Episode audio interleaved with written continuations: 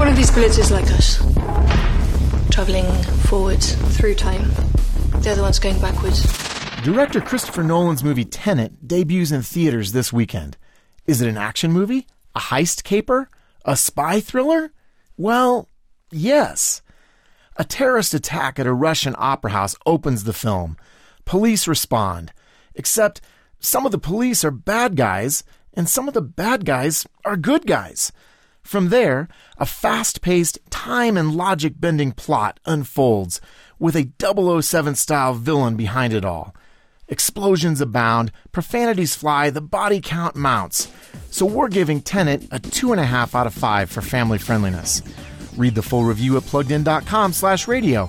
I'm Adam Holz for Focus on the Family's Plugged In Movie Review.